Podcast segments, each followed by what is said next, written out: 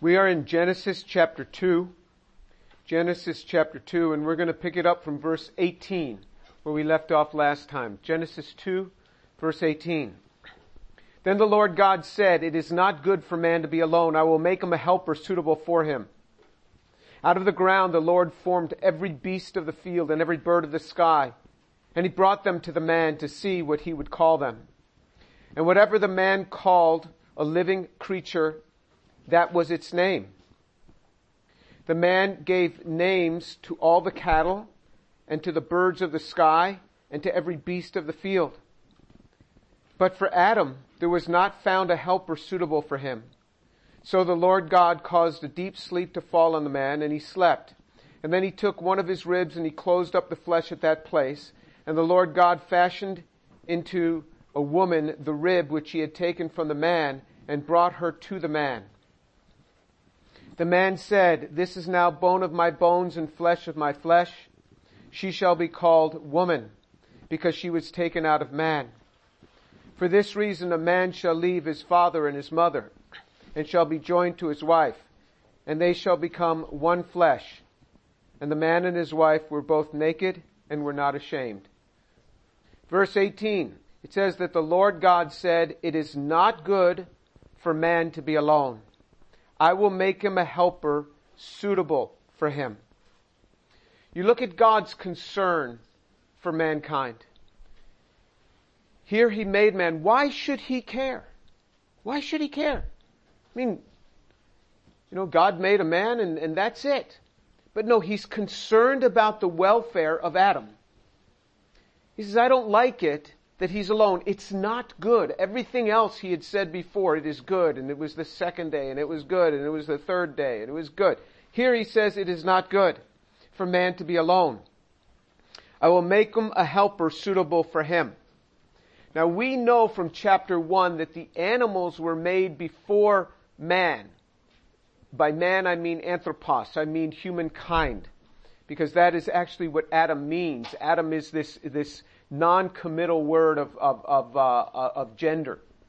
And so, so he, he says that, that I, I want to make someone to help this man. He says, out of the ground the Lord formed every beast of the field and every bird of the sky, and he brought them to the man to see what he would call them. And whatever the man called a living creature, that was his name. That was its name. And the man gave names to all the cattle and to the birds of the sky and to every beast of the field. But for Adam, there was not found a suitable, uh, uh, a helper suitable for him. So, do you think God said, wow, I brought him all the animals and he, he didn't like any of them to be his helper? Wow, I, I, that really took me by surprise. I never knew. No, God knew exactly what would happen. This was for Adam's sake, so that Adam could see that none of these animals were suitable for him as the helper. Yes, man's best friend is his dog, but he chose, he didn't want a dog to be his suitable helper. God was showing Adam that none of these were suitable for him. Now, remember we said that, that, that I have not taken any stance on whether I'm an old earth creationist or a young earth creationist. This is one of the portions that gives trouble to, to old earth creationists about young earth creationists. They say, how could Adam have all in one day, because remember, it was in the sixth day that God created all the animals, all the land creatures, He created them in the sixth day, and then He created man, and then He had man name all the animals, all the creatures, including the birds that were made the day before, all of them. And people have gone through and calculated how long would it take if just one after another was passing by to name all the different animals there are. And it's much longer than a day. Much longer than a 24 hour day. You say, hey, you, you know, you're, you're, you're splitting hairs here. I'm not splitting anything. I'm just saying that's what gives old earth creationists pause in saying that, hey, th- these are not 24 hour days. Because how could a man do all this in one day? If that was done on day six, because he hasn't yet created the woman, but we know the woman was created on day six from chapter one. So you see what I mean? I mean, there's, there's all these different pieces you got you got to juggle here. So whatever stance you take, if you're going to take a hard stance, just remember all the different constructs that we've put before you here. So he names all of them, and it says, it says, the man gave names to all the cattle and the birds of the sky and to every beast of the field. Uh, uh, it, it, and, it, and it says that whatever he called it, whatever the man called a living creature, that was its name at the, at, in verse 19. Now, don't you think God could have wondered after a while, you, you know, this is a long process. Don't you think God could have wondered, well, that wasn't a very good name. I mean, elephant? You know, whatever that is in Hebrew. Is that a good name? But God let the name stand. God didn't micromanage this thing. Whatever you call it, that's what it's going to be. That's kind of nice. I mean, you know, you work with little kids and they, they do certain things. Let, let me fix that for you. Let me correct that. God didn't do that. He gave this man enormous autonomy. And that's what God does. He gives us this autonomy to do all sorts of things. And you say, well, why didn't God stop that person from doing that? Because He grants to human beings this autonomy. This ability to do this. And, and He gave this man, He says, you name them. Remember, naming gives you authority. We see from the book of Daniel where Nebuchadnezzar gave new names. We see from, from, uh, uh, when the children of Israel came into the land, they renamed the cities. When you have authority, you name things. Here, Adam named everything. So, so it was talking about his authority over humankind, over animal kind. And so, so you, you see this, and it says that there was no suitable helper for him. There was not found a helper suitable for him. So none of the animals did it. God knew exactly what he was going to do. We already know from day six in chapter one that God made woman the same day that he made man. It says, but now he's giving us further detail. He says, so the Lord God caused a deep sleep to fall on the man. And he slept. And then he took one of his ribs and he closed up the flesh at that place. So this word rib, this is what it's translated in English. In Hebrew, it's, it's an ill-defined structure. It doesn't mean the actual physical rib. It's something out of his side. But it's interesting, he took it out of his side. He didn't take it out of his head. He didn't take it out of his feet as if woman would be dominating him or woman would be inferior to him. Took it right out of his side, right out of his midsection. He took it from. And he took some material and it was probably some bone and some flesh because Adam's going to say, this is bone of my bone and flesh of my flesh. And so, you know, may, maybe it was stem cells. You know? maybe. I mean, we, we don't know. We don't know exactly what that word is. It's been translated as rib, but we just don't know exactly what it is. And, and, uh, uh, and then he formed this woman. But you see, and, and then it says, it says in, in, in, he closed up the flesh at the place. But, so in other words, he did open the flesh. He did an operation while the guy was sleeping and he didn't even wake up. You know, so when they put you to sleep when you're having surgery, I mean, God thought of this first. I mean, put the person to sleep. This is too traumatic. To have him, have me open his side while he's awake. God knew what he was doing. Open his side and then he closed it back up at that place.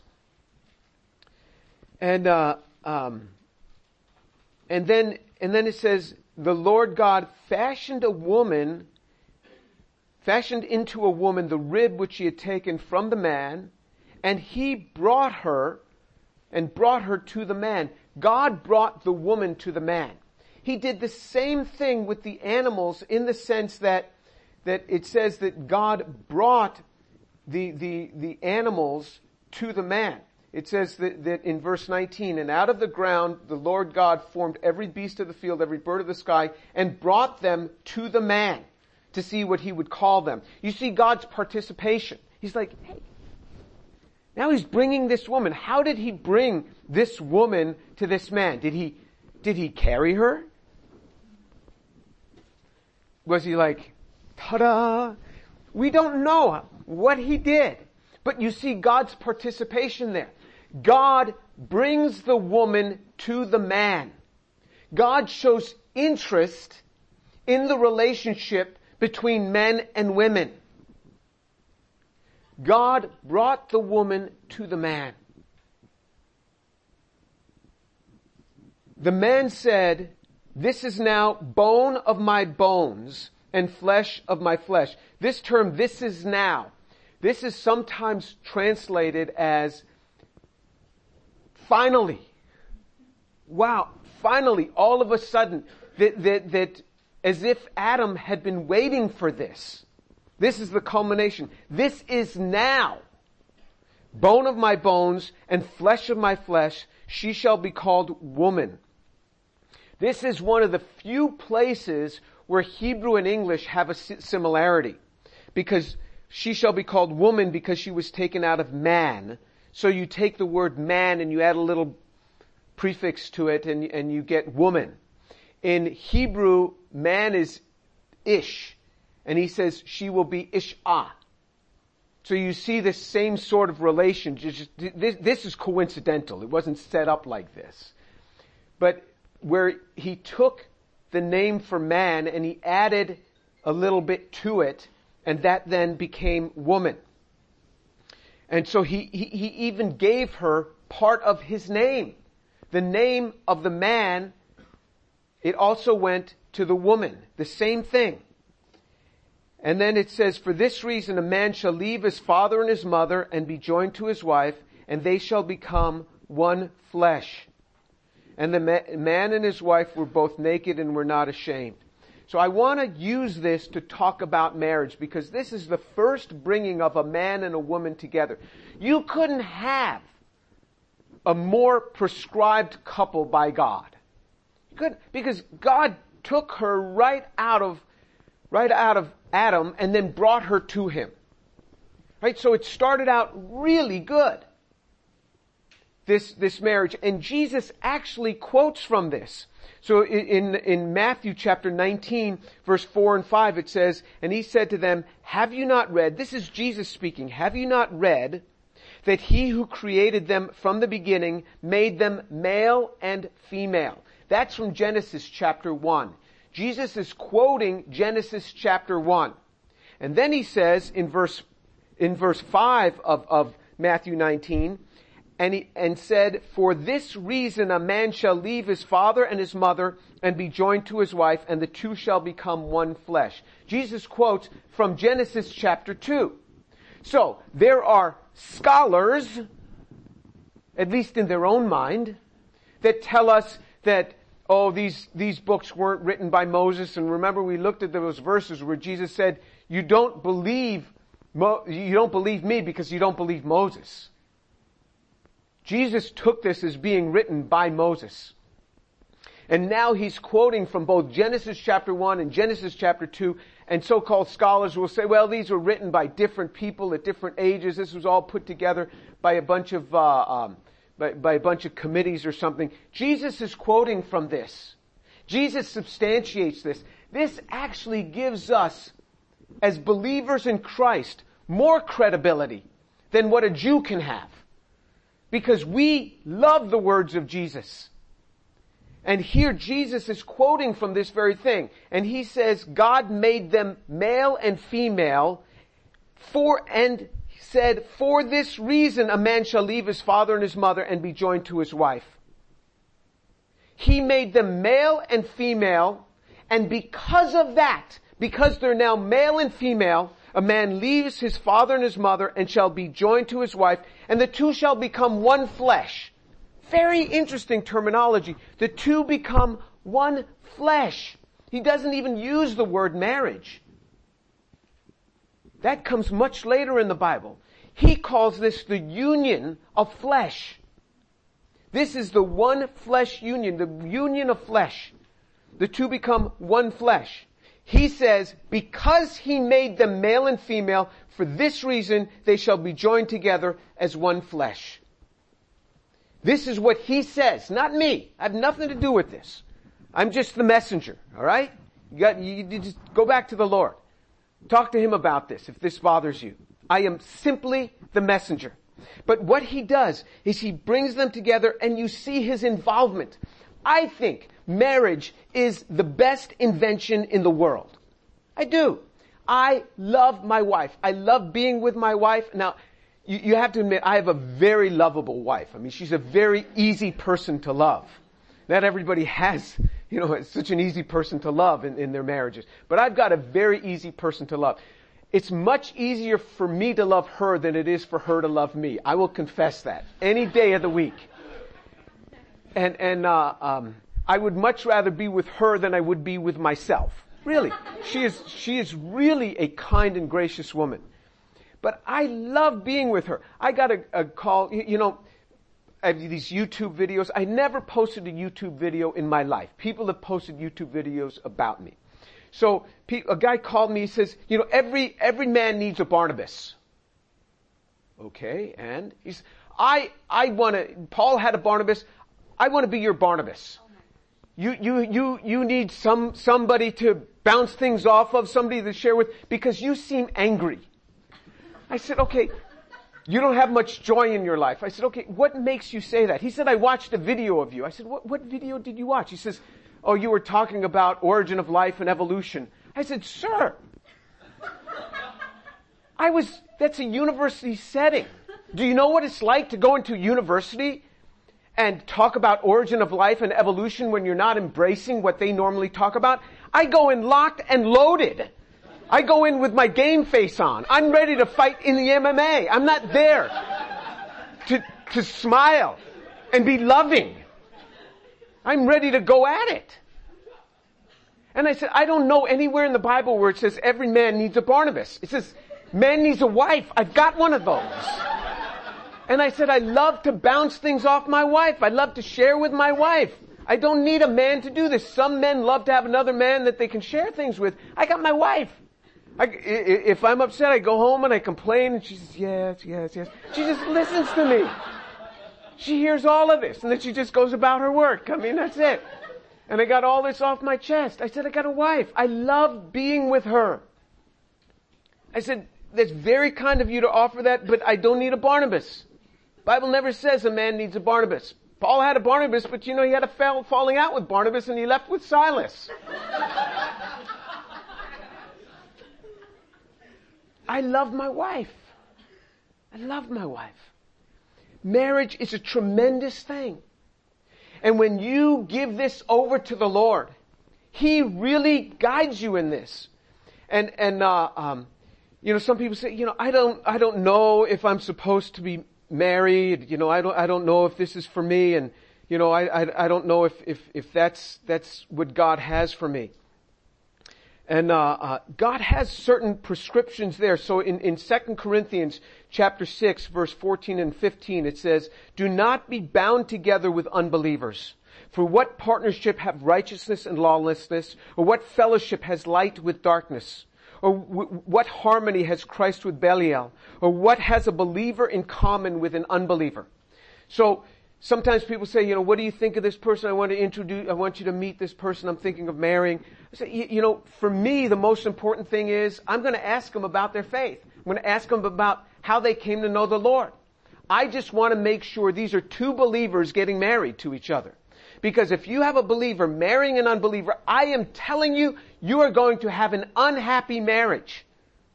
The believer is going to have a terrible time in that marriage. You say, how do you know? Because I've seen it over and over and over again. I've just seen it. And so if you want me to meet somebody and, and, and impress me with, you know, this handsome guy that you found, just remember, I'm going to ask them about their faith. And if they don't know the Lord, I'm, just, uh, I'm going to tell you, this person doesn't know the Lord. And you say, well, they're so nice. I'm glad they're nice, but if they don't know the Lord, there's a big difference there. There's a big difference. It says that they are, they are enslaved to sin. They can't know the, the, the fellowship of the Holy Spirit. The Holy Spirit is something quite different. So for example, in 1 Corinthians chapter 2, uh, it talks about how the natural man can't understand this. It says, for example, in first, in, in, uh, uh, 1 Corinthians chapter 2 verse 13, which things also we speak, not in words taught by human wisdom, but in those taught by the Spirit, combining spiritual thoughts with spiritual words. But the natural man does not accept the things of the Spirit of God, for they are foolishness to him, and he cannot understand them because they are spiritually appraised. If a person has not received Jesus Christ, there is an inability to understand the things of the Spirit. You may say, how do you know? Because I just read it. Because that's what the Bible says. There could be a wonderful person, but there's a lack of understanding of the things of the Spirit. And this gets into loggerheads in a marriage. When the person doesn't understand, and I've seen this over and over again. I saw that this couple were getting married, a, a couple very dear to me. And this woman was a believer and the man was not. And, and I confronted him on it and, and then I confronted her on it. I said, how can you marry him? Because he's an unbeliever. She's, I, I love him for who he is and not for who he isn't. Wow, that was poetic, but I'm not sure what it means. The, the scriptures are there. And her mother just got really upset with me for asking such a thing. And then at, at the rehearsal dinner, I asked the pastor, I said, how can you perform this marriage? He, she's a believer, he's not. And the Bible says you shouldn't, this shouldn't happen. He says, uh, and then his wife jumped in. She says, well, we, we want to we want to keep him in the church. I said, but the Bible says something here. Well, anyway, the, the, it didn't last long. Yes, he was going with her to church before they were married, but within six months after they were married, he stopped going to church. He started doing other things on Sundays. Because when things, there's no assessment of spiritual appraising, why go to church? And he, you know, he just stopped going. And, and, and that, that marriage ended in divorce. I mean, you see this over and over again. God brings it. I knew that, that, that God had marriage for me. And, and you, you say, you, you, say, you know, how do you know? Well, Jesus, Jesus addressed this sort of thing. Um, so, for example, in, in, in Matthew chapter 19, Jesus addresses this. He says, he said to them, not all men can accept this statement, but only those to whom it has been given. For there are eunuchs, this is in, in Matthew chapter 19 verse 12, for there are eunuchs, that's castrated men. There are eunuchs who were born that way from their mother's womb. There are eunuchs who were made eunuchs by men. And there were also eunuchs who made themselves eunuchs for the sake of the kingdom of God. He who is able to accept this, let him accept it. In other words, there are some men that don't have drives for marriages. Jesus is saying that. But that's very few. Very few. Now I've met men that never had this sexual drive. That's just the way they were. And I wasn't one of them. And I knew that. And so what I did is I committed to prayer that God would bring me the right wife. I said, Lord, please do that. I didn't date around.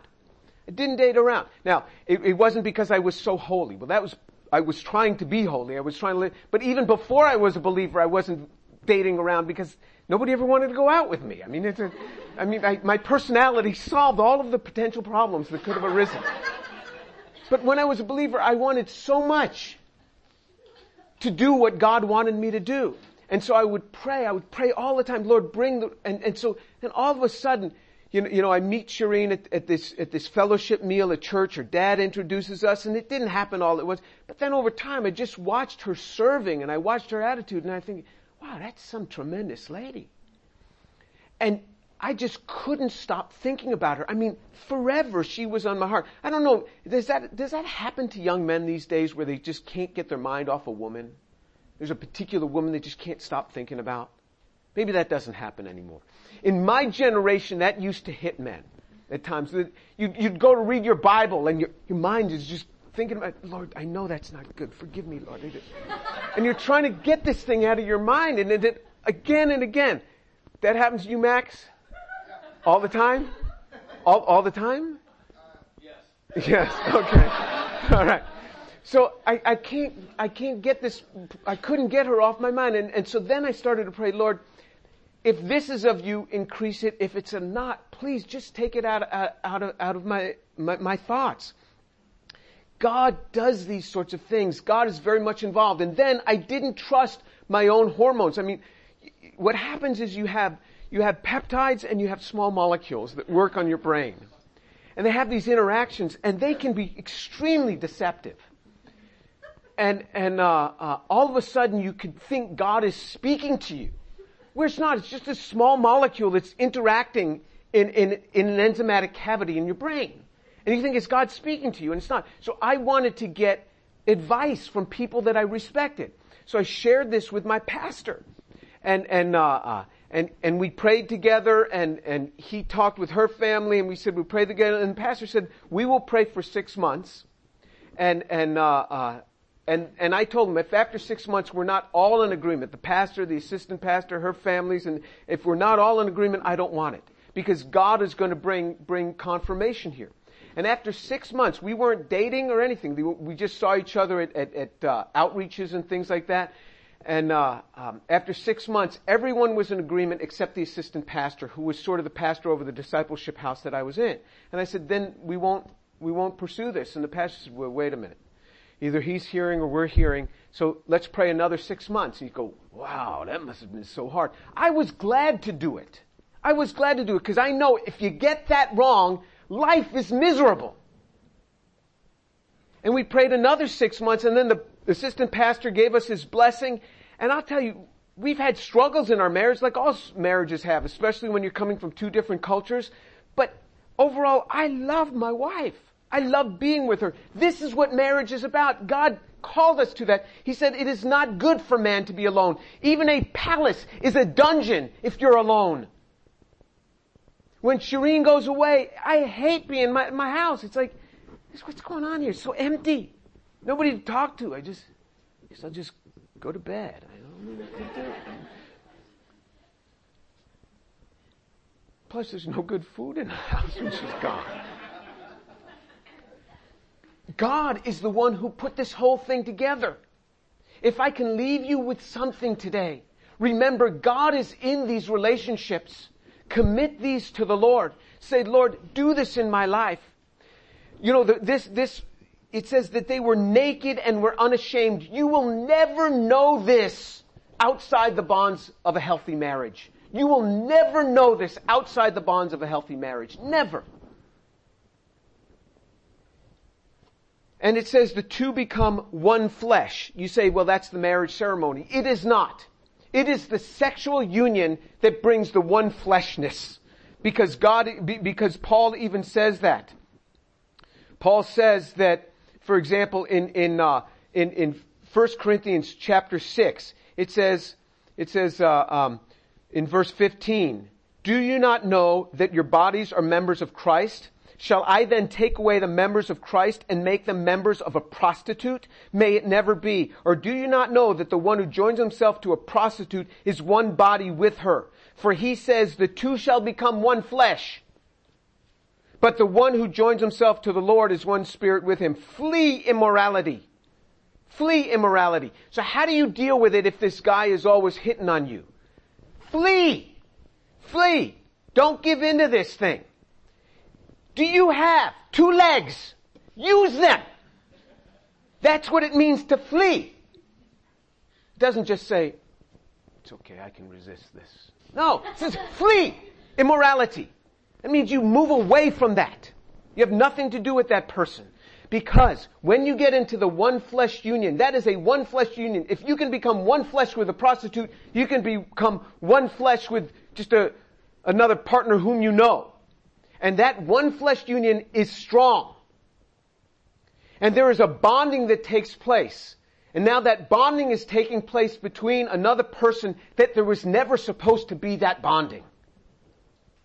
God has great things for us in our marriages if we will but trust Him.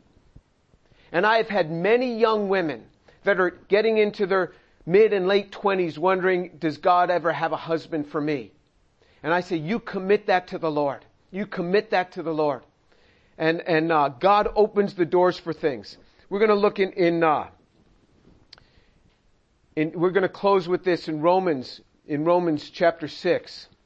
Romans chapter 6. Verse 6, it says, knowing this, that our old self was crucified with him in order that our body of sin might be done away with so that we are no longer to be slaves to sin. For he who has died is free from sin.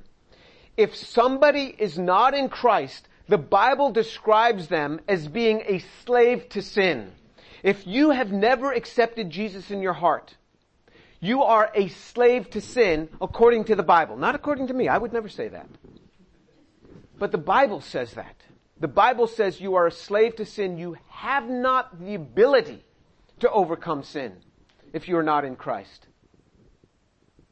When you accept Christ, you have the ability to overcome sin. Not that you will always succeed in it, but you do have that ability. And God wants that for you. So I urge you this day to say, Lord, come into my life. Forgive me of my sin.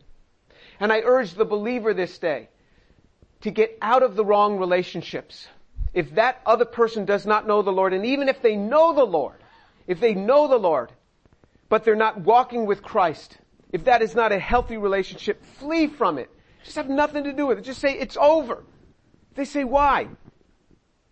Then they look up, you're gone. Because you've fled. You're gone. Flee from it. And let the Lord build the right relationship. Because to be married to one whom the Lord has brought to you. I mean, I, I just envision God picking up this woman from Pakistan and bringing her all the way to this crazy place of Syracuse, New York, where I was, and dropping her there and her father introducing her to me. God did this. God brought this woman to Adam. He brought. God participates in this whole thing. He's not like, oh, you're on your own. Adam could have been quite autonomous and said, you see that dog? That's the one I want. Don't choose a dog. Take the one that God has for you. That's really good. God has something very rich for you. One who is bone of your bone and flesh of your flesh. God participates in this. So invite Him to participate. You want to do it autonomous? I know what's best for me. Fine. So does everybody else out there and they got it all wrong. I don't know, I didn't know what was right for me. And I committed it to the Lord. And the Lord gave me riches upon riches in the wife that I have. I urge you, if you do not know the Lord Jesus, Come to Him this day. Stop being a slave to sin. Say, Lord Jesus, come into my heart. Come into my heart. Let's pray.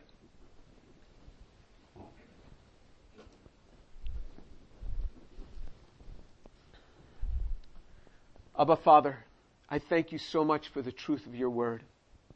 And I pray, Lord, for these young people, that in their marriages they would learn to commit this to you their relationships, they would learn to commit it to you, Lord. Father, I pray your blessing and your grace to be upon them, that they would take the word of God and believe it. Father, I pray for those here, particularly the young women here who are caught in unhealthy relationships. Father, I pray that they would observe your word and flee. For this is the love of God, that we keep his commandments, and his commandments are not burdensome. This is the love of God, these commandments, to flee.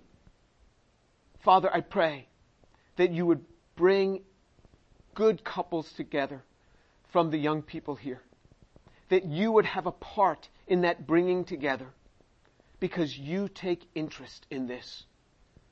Father, I pray that you'd free them from aloneness in your time and that they would commit this to you. And Lord Jesus, I pray for those here who do not know you, who are slaves to sin. Father, that this day they would pray with me. Lord, forgive me because I am a sinner and come into my life. Forgive me, I pray. And Lord, I commit this time to you in the name of Jesus. Amen.